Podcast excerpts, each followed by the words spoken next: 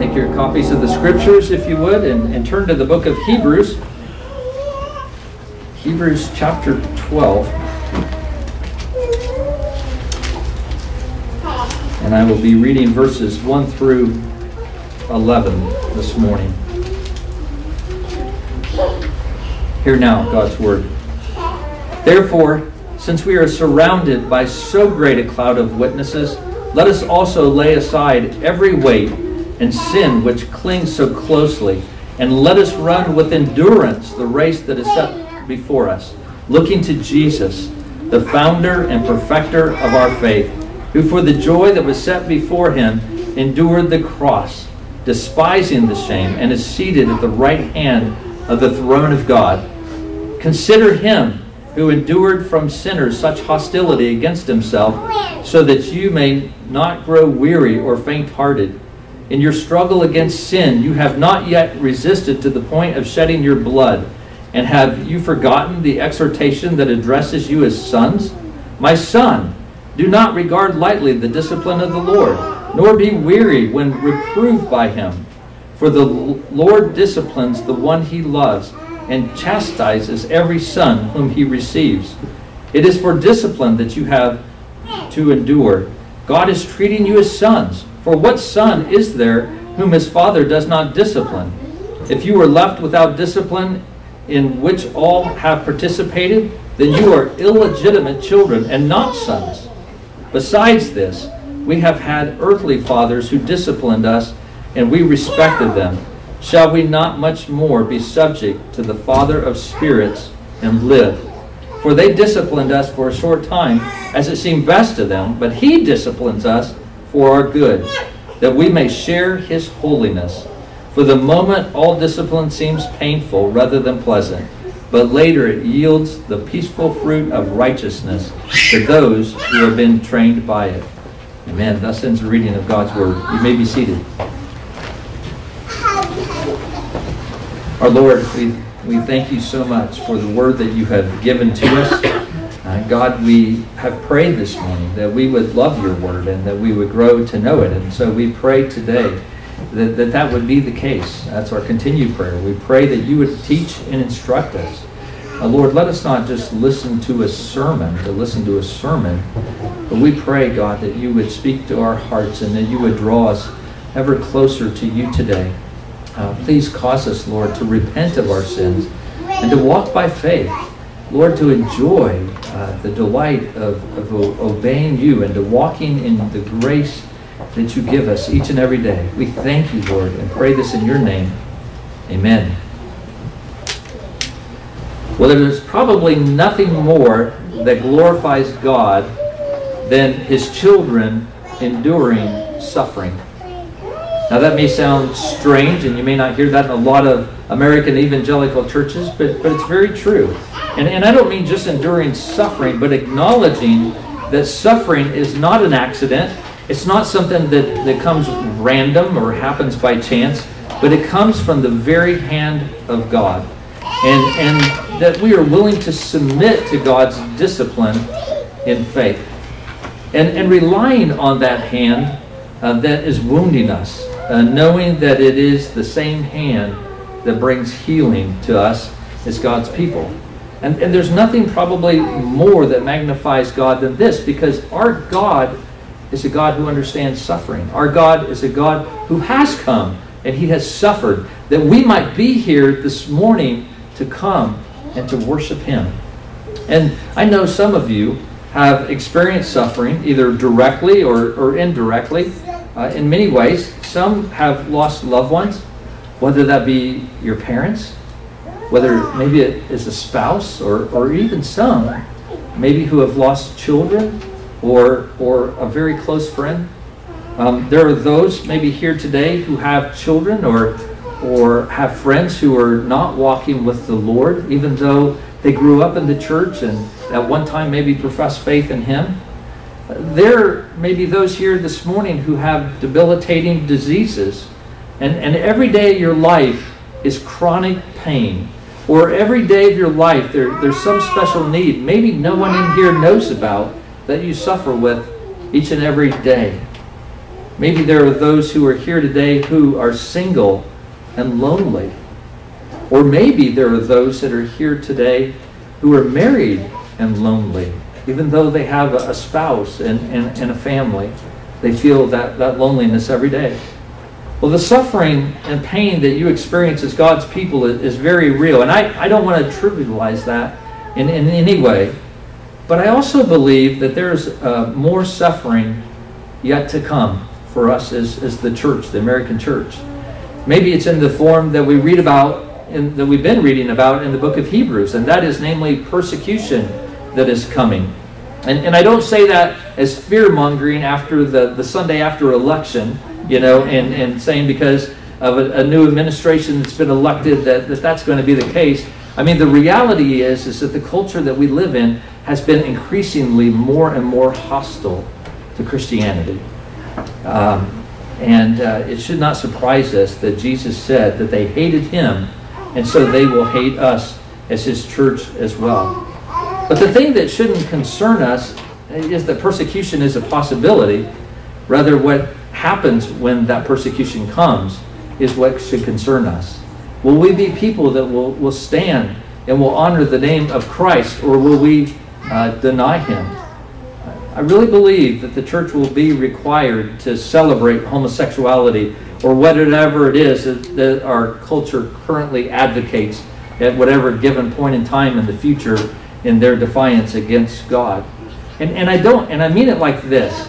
If you look at church history, you see that the churches at times had to, um, ha- has been told by the culture of what it needed to believe. For example, in Rome, you know, Rome says you need to acknowledge all the gods. You know, they didn't keep the Christians from believing in the one true God. They just wanted the Christians to acknowledge that there were also other gods as well. But of course, as Christians, they couldn't do that because the Bible says, You shall have no other gods before me. And, and I think that's what we're going to see in the culture as we move forward, brothers and sisters. That, that our culture is going to say to us, you can believe what you want to believe, but you also have to acknowledge the truth that we have as, as well. And so, because we cannot do that, I think there will be great difficulties. And so, we should think about those things. Uh, as one person stated so well, they said the American church has been built for success not for suffering. The American church has been built for success, not suffering. And I think that's that's sort of been the focus. But I think that's going to change. I think that's going to, to, to shift. And we should think about such things. Uh, because as, as we know from what the Bible teaches, and particularly the parable of the sower and the seeds, how there's seed that was sown on the rocky soil. And when that seed sprung up, it said that people professed faith in Christ and they believed the word with joy. But Jesus went on to say, But when troubles came, when persecution comes, on account of the word, immediately those people fell away. And, and one of my fears is for the American church is, is that that will happen to us. And so now is the time for us to, uh, to get that theology of suffering um, in our heads and to be trained by God's word. So, as these things increasingly happen in our culture, one, we're not taken by surprise, but we also know where our hope is. Amen? And we need to understand exactly what it is that is happening when we go through times of suffering and when we are in times of trial. And, and so, uh, like the early church, uh, the writer of Hebrews is, is writing to them, and he says in verse 5 And have you forgotten the exhortation that addresses you as sons? Have you forgotten what God's word tells you as sons of the living God? And the reality is they had forgotten. And brothers and sisters, I think it's just as easy for us to forget that as well. And of course, then the writer goes on to quote from the book of Proverbs. But brothers and sisters, if we are to stand by faith to the end, we need a robust theology of suffering. Because most likely, as I said before, not only will we suffer, but I think our children, our grandchildren will as well, both individually and corporately. And so let's give attention, if we could, to our text this morning. This is written to a group of believers who are no strangers to suffering. They have lost a lot. And, and, and as the writer seeks to encourage them, he, he will be encouraging us. You see, in their suffering, he wants them to see correctly. You know, and I think it's worth noting before we get into the text, just to mention this, that the writer doesn't pray that the suffering will stop. Did you notice that? He doesn't say, brothers and sisters, I'm so sorry to hear what you're going through. I'm praying that this suffering will stop. He doesn't do that. He, he loves these believers and he has great compassion for what it is that they are enduring, but he also knows that their suffering may not stop. That, that, that actually the suffering that they are going through is, a good thing. So he wants them in their, the midst of the circumstances of their suffering to see things correctly. And specifically, he wants them to see two things. First of all, the suffering of Christ. He wants them to see the suffering of Christ. The secondly, the loving discipline of their Heavenly Father. The loving discipline of their Heavenly Father. Uh, so these are the two things that, that will help us as we go through those times of trials and difficulties.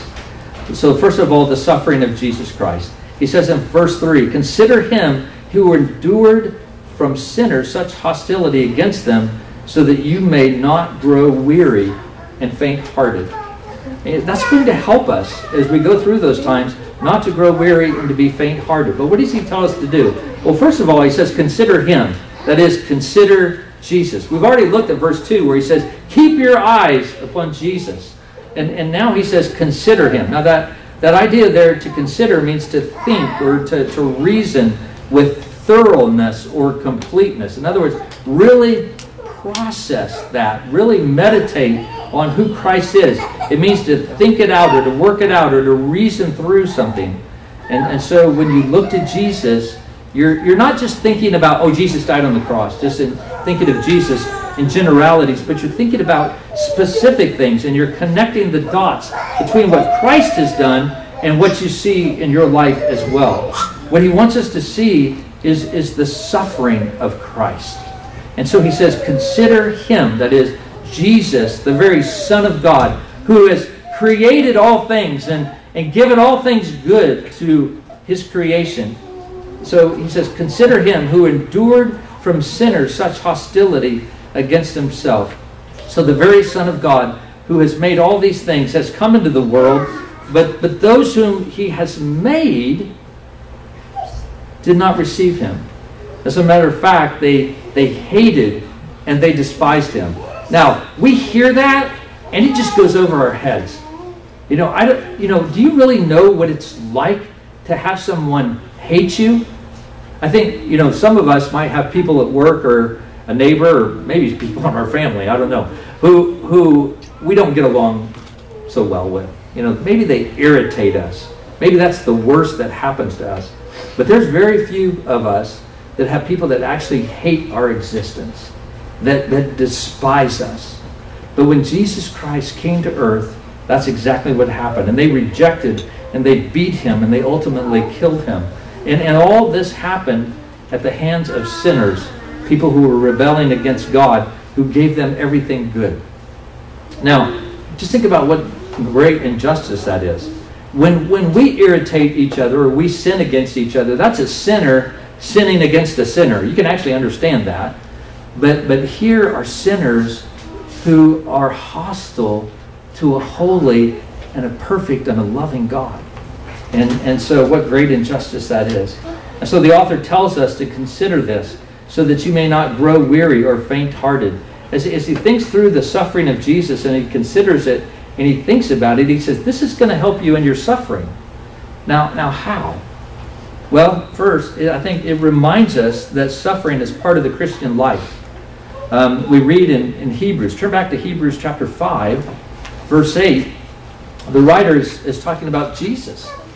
And, and he says, Although he was a son, he learned obedience through what he suffered. So suffering was the path of, of discipleship, in essence, I guess you could say, for, for Jesus.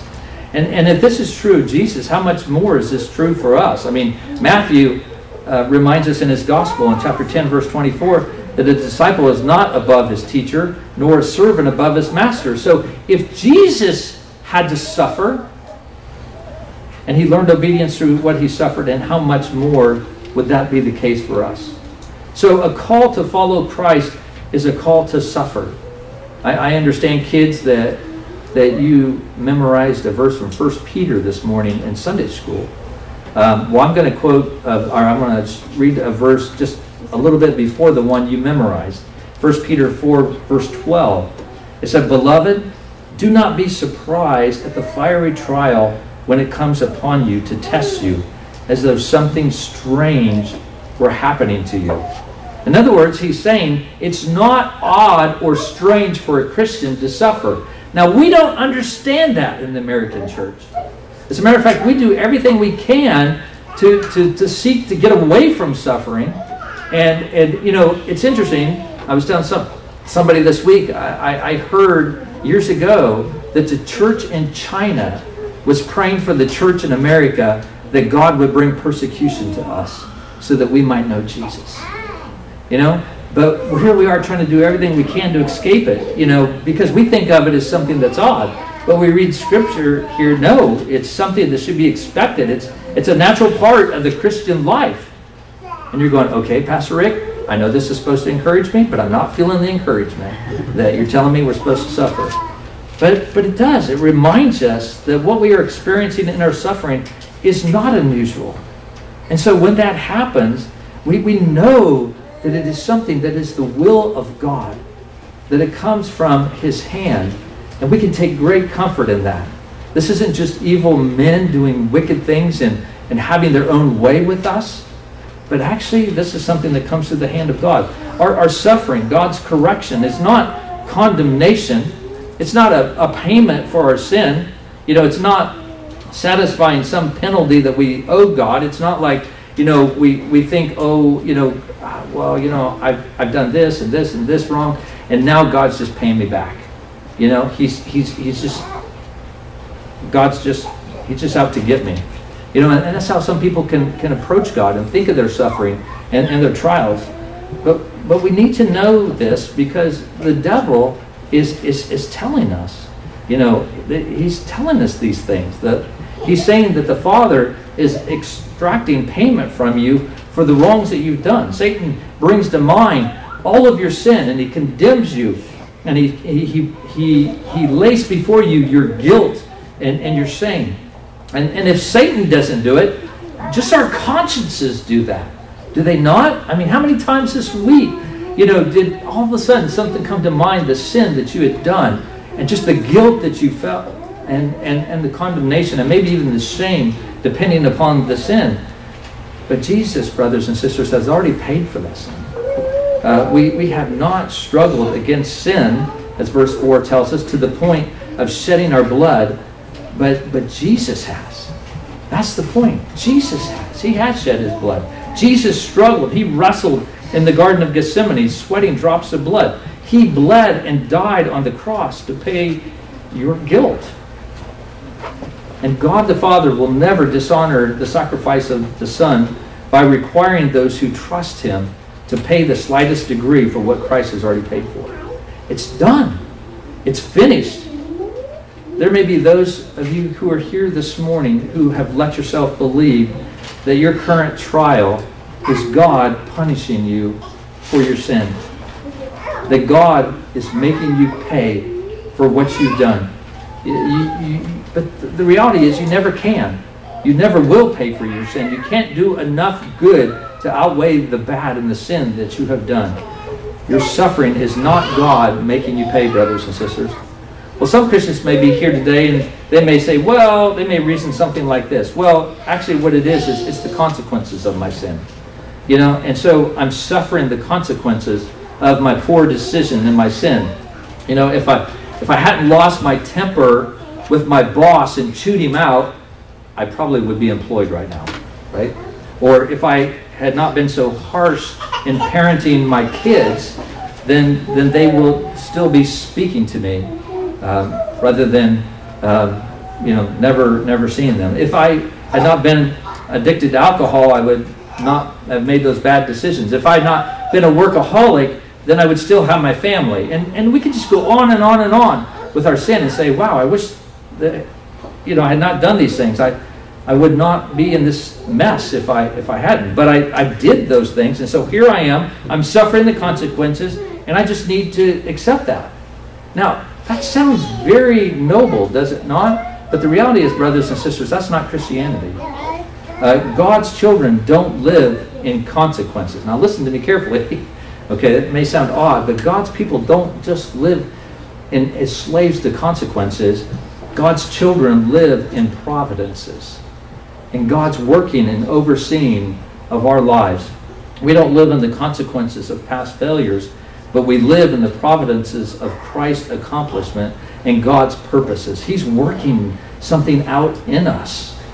Uh, the things that come our way aren't just by chance, but they come by the hand of God, and this happens all the time. And that's why the writer goes on uh, to, to challenge these readers to remember and that leads us to the second thing that is the loving discipline of our Heavenly Father. Look at verse 5. And have you forgotten the exhortation that addresses you as sons? My son, do not regard lightly the discipline of the Lord, nor be weary when reproved by him.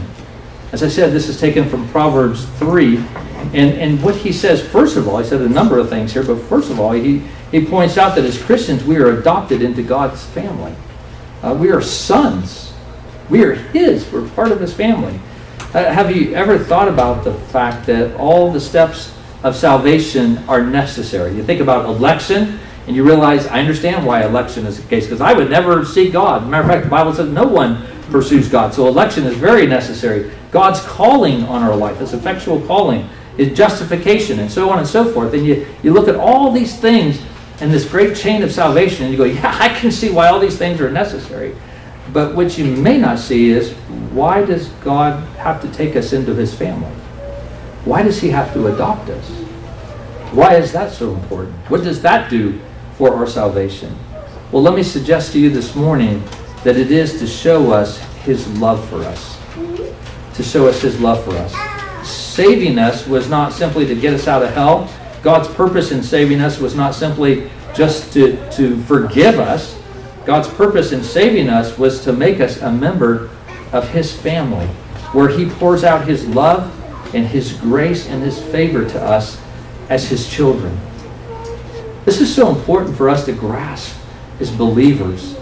You know, when that, I, when that understanding of the truth of adoption begins to permeate our soul, there is such a, a security, such a, a sense of rest, such a desire for obedience that comes over us as, as we know the Lord. Uh, First John, John says, First John 3, he said, See what kind of love the Father has given to us that we should be called children of God. And he said, and so we are. Amen? Amen. Well, the writer says to these Christians and to us today, have you forgotten this? Have you forgotten this most essential truth? In the midst of your suffering, have you forgotten who you are as a child of God? Have you forgotten about who your father is? One of the things we know about a loving father is that he disciplines his children. Verse 6 For the Lord disciplines the one he loves and chastises every son whom he receives. Now, that word discipline, you know, if you've been in Sunday school, you know one of the things we're supposed to look for as we're studying the Bible is terms that are used over and over and over, right? And this word discipline is used over and over and over in this text, so it's really important. Now, when we think of discipline, kids, when you think of discipline, what do you think of?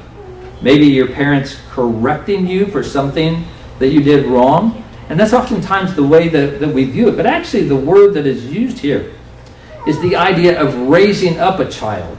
So it's not just corrective uh, behavior, but it's also teaching, it's guiding, it's training a child. And yes, sometimes it involves that which hurts. Right, kids? You know that. Well, the word translated chastisement means flog, it means scourging, it means to whip. And you think, wow, that's a powerful word. It is. It's a it's very strong language. And God is one who scourges us, who who who whips us. In, in other words, sometimes God's discipline hurts.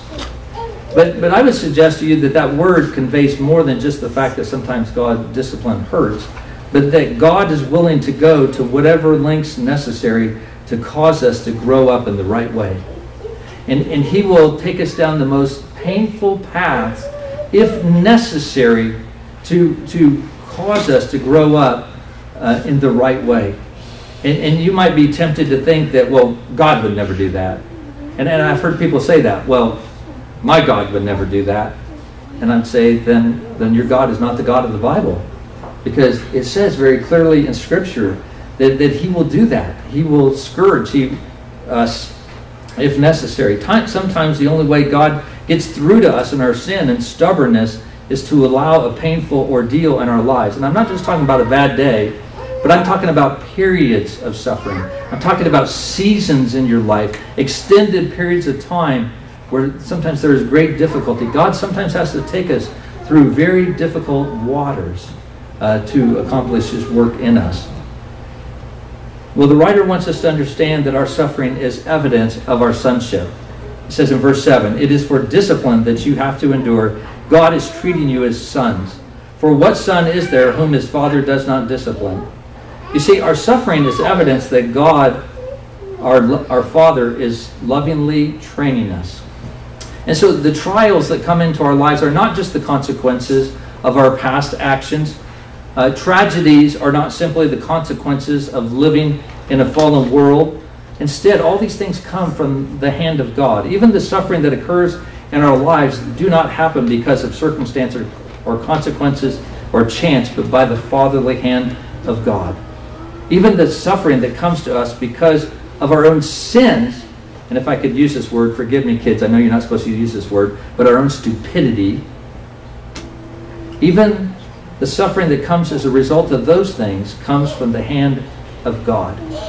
And, and isn't that amazing that the things that you suffer because of your sin and because of your stupidity come from the hand of a loving Father? They're not to pay you back for your sins. They're, they're, they're, they're not to be uh, uh, just random suffering, but it comes from the, a Father who loves us. It's not just God saying, You made your bed, now you got to sleep in it. It's, it's, it's God as a Heavenly Father purposely training us and teaching us and guiding us. And, brothers and sisters, this is a concept that we have to grasp. We have to embrace this. We have to, to love this. And so when God brings those things into our lives, we, we have a context by which to understand these things. As I said earlier, I think it's hard for the American Christian to think of God as bringing pain into our lives. And so we have a tendency to assign that pain to some other reason. There's some other reason why that's happening. But the text tells us that it is God the Father who brings discipline into our lives. And we need to understand that. And this is a, an encouragement, brothers and sisters, if we think about it, because it tells us that we belong to Him. We are His children. And He disciplines us. He takes us through those times because He loves us that, that much. It's, it's part of what God is doing in our lives. Um, look at verse 8. It said, If you are left without discipline, in which all have participated, then you are illegitimate children and not sons. I mean, could you imagine being in a house with a number of kids and all the kids in that household are lovingly disciplined, but not you. Uh, as a matter of fact, no matter what you do, there's no discipline. There's no guidance. There's no training. There's no correction whatsoever. It doesn't matter how bad you are. There's just nothing. And you never receive any discipline. Instead, you're just simply ignored. Now, would you feel loved by that? No, of course not. But God loves us. Thomas Brooks put it this way He said, there cannot be a greater evidence of God's hatred and wrath than his refusing to correct men for their sinful courses and vanities. Where God refuses to correct, there God resolves to destroy. There is no man so near God's axe or so near the flames, so near hell, as he whom God will not so much as spend a rod upon. God won't even correct him because he doesn't love him. I remember my wife, when our kids were little, um, she would tell them whenever they got caught in sin, God loves you so much. As a matter of fact, you need to thank God that He loved you enough to let you get caught in your sin. He said, if God didn't love you, He wouldn't have let you get caught. He would have let you just continue on in your evil ways. But that is an expression of God's love. And that's so true. I mean, Jesus said, even, those whom I love, I reprove and discipline. So, brothers and sisters, that's good news. We, we, when we suffer as a Christian, we must remember uh, that God does not afflict the heart of the children of men. He doesn't correct those who are wicked, but He disciplines His children because He loves them. And we must remember in our suffering that God has not forgotten us. Look at verses 9 and 10. Besides this, we have had earthly fathers who disciplined us, and we respected them. Shall we not much more be subject to the Father of spirits and live? For they disciplined us for a short time, as it seemed best to them, but he disciplines us for our good, that we may share His holiness. You see, we see in verse 9 that God disciplines us because He wants us to live. If God didn't discipline us, we would die in, in our sin. If He does not train us and, and lead us and guide us in the paths of righteousness, we, we would die. But yet, the text tells us that He leads us into holiness. Uh, verse 14 says, No one will see the Lord without holiness. Holiness is, is that idea of being set apart to God. It's, it's a mind and a heart and a body and a soul of devotion to the Lord. Holiness is outward evidence of God's work in our hearts. And there's nothing that is more effective in producing holiness in us than suffering. You know, our human fathers uh, do their best to discipline us. Our human mothers do their best to discipline us and and uh, you know, but no, but every parent knows that what they do is not perfect. But that's not the case with our heavenly Father. Everything He does is good. It is is perfect. But verse eleven says that while everything that God does is perfect, He says, for the moment, all discipline seems painful rather than pleasant, but later it yields the peaceful fruit of righteousness to those who have been trained by it. You think about it, parents and especially for you young parents as you're you're training your kids and you're in the middle of that that that that discipline and training and equipping and the kids don't seem to be getting it uh, it seems like you have to do a lot more corrective discipline than proactive discipline. And you know you're just really wrestling every day. And you can just think ah! And it, and the kids are just talking about how painful it is and how difficult it is and things. And yet we know that later on it will produce fruit in those kids. Those kids will grow up most likely to love the Lord, to be good citizens in, in, in this life. And, and, you know, I've been blessed by our kids who come back and said, Mom, Dad, you know, we didn't like it when you disciplined us, but thank you so much for doing that. That, that has helped us so much. And there's nothing more that a parent likes to, to hear than that. Well, as, as believers, it's, it's the same way. That pain that those difficulties are it is truly painful but we know that there is an outcome. But before we talk about that outcome I, I just want us to see this that we need to acknowledge the pain of suffering. Uh, god's discipline is good but it does hurt. And suffering is real. I mean christ's suffering was real and, and our suffering is no less real. And, and so losing a loved one is, is desperately painful we ought not to minimize that. Being single when you desperately de- desire to be married and to have a family can be very painful. Chronic pain not only saps your strength physically, but even affects your soul and causes a weariness there. Brothers and sisters, we, we must never belittle or dismiss someone else's suffering. God doesn't dismiss it. I think it's interesting in Isaiah 43, verse 2, uh, the prophet Isaiah gives a word from the Lord where God says to his people, You're going to go through deep waters, but I'm going to go there with you. He promises to be with them in the midst of that suffering and that difficulty, as, as hard as it is. And, and, and God doesn't dismiss our suffering. As a matter of fact, Psalm 56 8 says that the tears of God's children are precious to Him. So let us never dismiss someone else's pain or move away from people who are hurting, but let us move towards those in pain. And, and I know that that could be awkward. It could be most difficult. But, it, but as we reflect the glory of who God is as His bride, uh, it, we will move towards people and hurt and, and pain.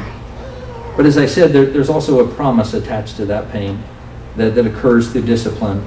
The living, the loving discipline of God, which is painful for a time, we read in verse 11, yields the peaceful fruit of righteousness to those who have been trained by it. So we can comfort one another as we're in our pain but we can also encourage others that God is, is really leading them in this discipline somewhere. There's, there's a fruit that He's working to produce in them as a result of this discipline. God, in His perfect wisdom, is leading us uh, through our circumstances and pain because He is hungering for us to experience uh, holiness, uh, knowing eternal peace, and, and honor of bearing the fruit of righteousness which He produces in our lives as He takes us through those difficult times. John Piper, uh, talking about this chapter, and particularly about these verses, he said, This is not a feel good chapter about how to make the best of your troubles, or even about how God makes the best of your troubles. It's a massive statement about the gracious sovereignty of God over the evil that befalls his people. And the question is, do we believe that? Do we, do we entrust ourselves to God as, as He disciplines us, as He takes us through these things? Will you accept the mystery of God's providence in the pain in your life? And will you be trained by that? Will, will you embrace the Lord in, in the midst of that? Or, or will you kick this morning against God's word and demand when you suffer that God give a better account of himself than he does here in this passage? Do you find yourself accusing God and challenging Him? You see, Jesus calls us to believe Him, to believe His Word, to submit to the Father's hand, because it was that same hand that brought His Son to the cross to bear our sin and our guilt so that we wouldn't have to. It was that same hand that changes all the circumstances of your life from condemnation to circumstances of grace, even though it hurts. So, I want us to consider just a couple things in closing. First of all, consider your life and your circumstances. The, the things that, that you're anxious about this morning, the things that you fear, the, the difficult things that, that, that, and the trials that you are going through. All bring all of these things into the context of this truth. Bring it into the context of the reality of a Savior who suffered for you and a Father who loves you. Let, let that rebuke and admonish your fear. Let it bring peace where, where right now you're wrestling with anxiety and worry. Your life is not coming to you by chance or by consequences, but by God's purpose providence. And that same providence that brought Jesus Christ to the cross is the same one that comes to you this morning. The second of all, I want you to just consider your status. How do you view yourself? Are you a child of God? You, you see, the blessings are for God's children that he's talking about here. You know, everything doesn't work together for the good of everyone in life. You know, Romans 8:28 says, "But we know that for those who love God, all things work together for the good. For those who are called according to his purpose, it's for his children."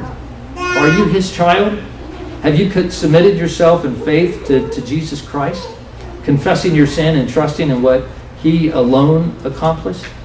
If you have not done that, then my invitation is for you to do that today.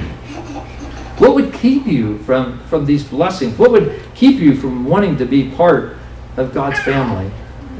And so consider uh, that this morning. But finally, that we would consider Jesus. You, you don't have to be in the midst of a great trial to be missing Jesus.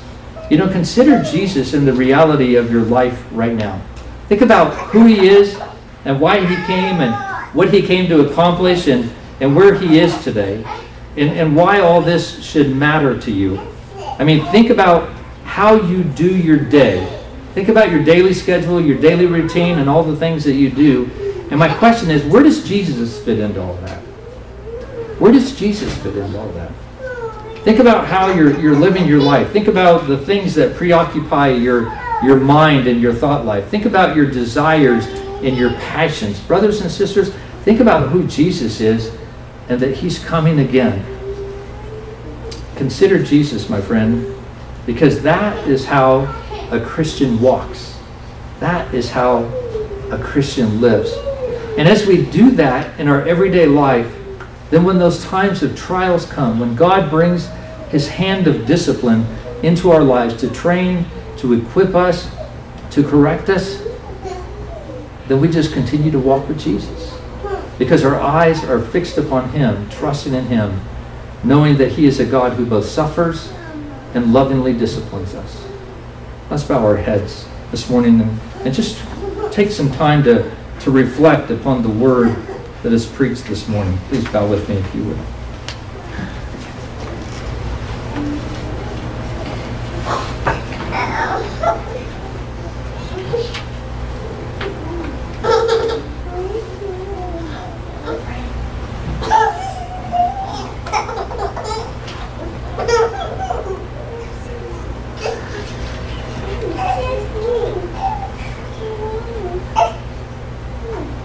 Heavenly Father, we thank you, Lord, so much that your word is um, adequate for everything, for what we are to believe and, and how we are to live. And not just in times of, of joy and, and great rejoicing and, and pleasantries in life, but Lord, even in the hard things of life. And to see and to understand where these things come from and that it is our, our, our, our loving Father who is behind all of this. It is our older brother, Jesus Christ, who has suffered for us. And, and I just pray, Lord, that these things would be fixed upon our minds. But I think sometimes, God, when we talk about suffering, it can be like a lighthouse in the daytime. You know, you, you think about how effective a lighthouse is. It's usually only really super effective in the midst of a storm and in the difficulties. And, and we may hear these things today, and we may not be suffering, so we may not be tempted to give much thought to these things. But Lord, I pray that you would store these things in our hearts and our minds, so as we do encounter those difficult things, that, that this truth would bring us comfort. It would draw us back to you, to Lord, where we uh, embrace you. We, we sit at your feet. Lord, we cry out to you, knowing that you are good and the things that are happening in our lives are, are not only good, but they are producing a fruit in us. Uh, Lord, I pray for those that do not know you today, that they are not sons, uh, that they are working, they are living as aliens, uh, they are living as, as orphans. That's the word I'm looking for, orphans, Lord, in this world. I pray, Lord, that, that they would give their hearts to you, uh, to know you, and to enjoy the sweet fellowship and the joy of what it means to be part of your family. Uh, we thank you, Lord, and, and, pray all these things in your name. Amen. Amen.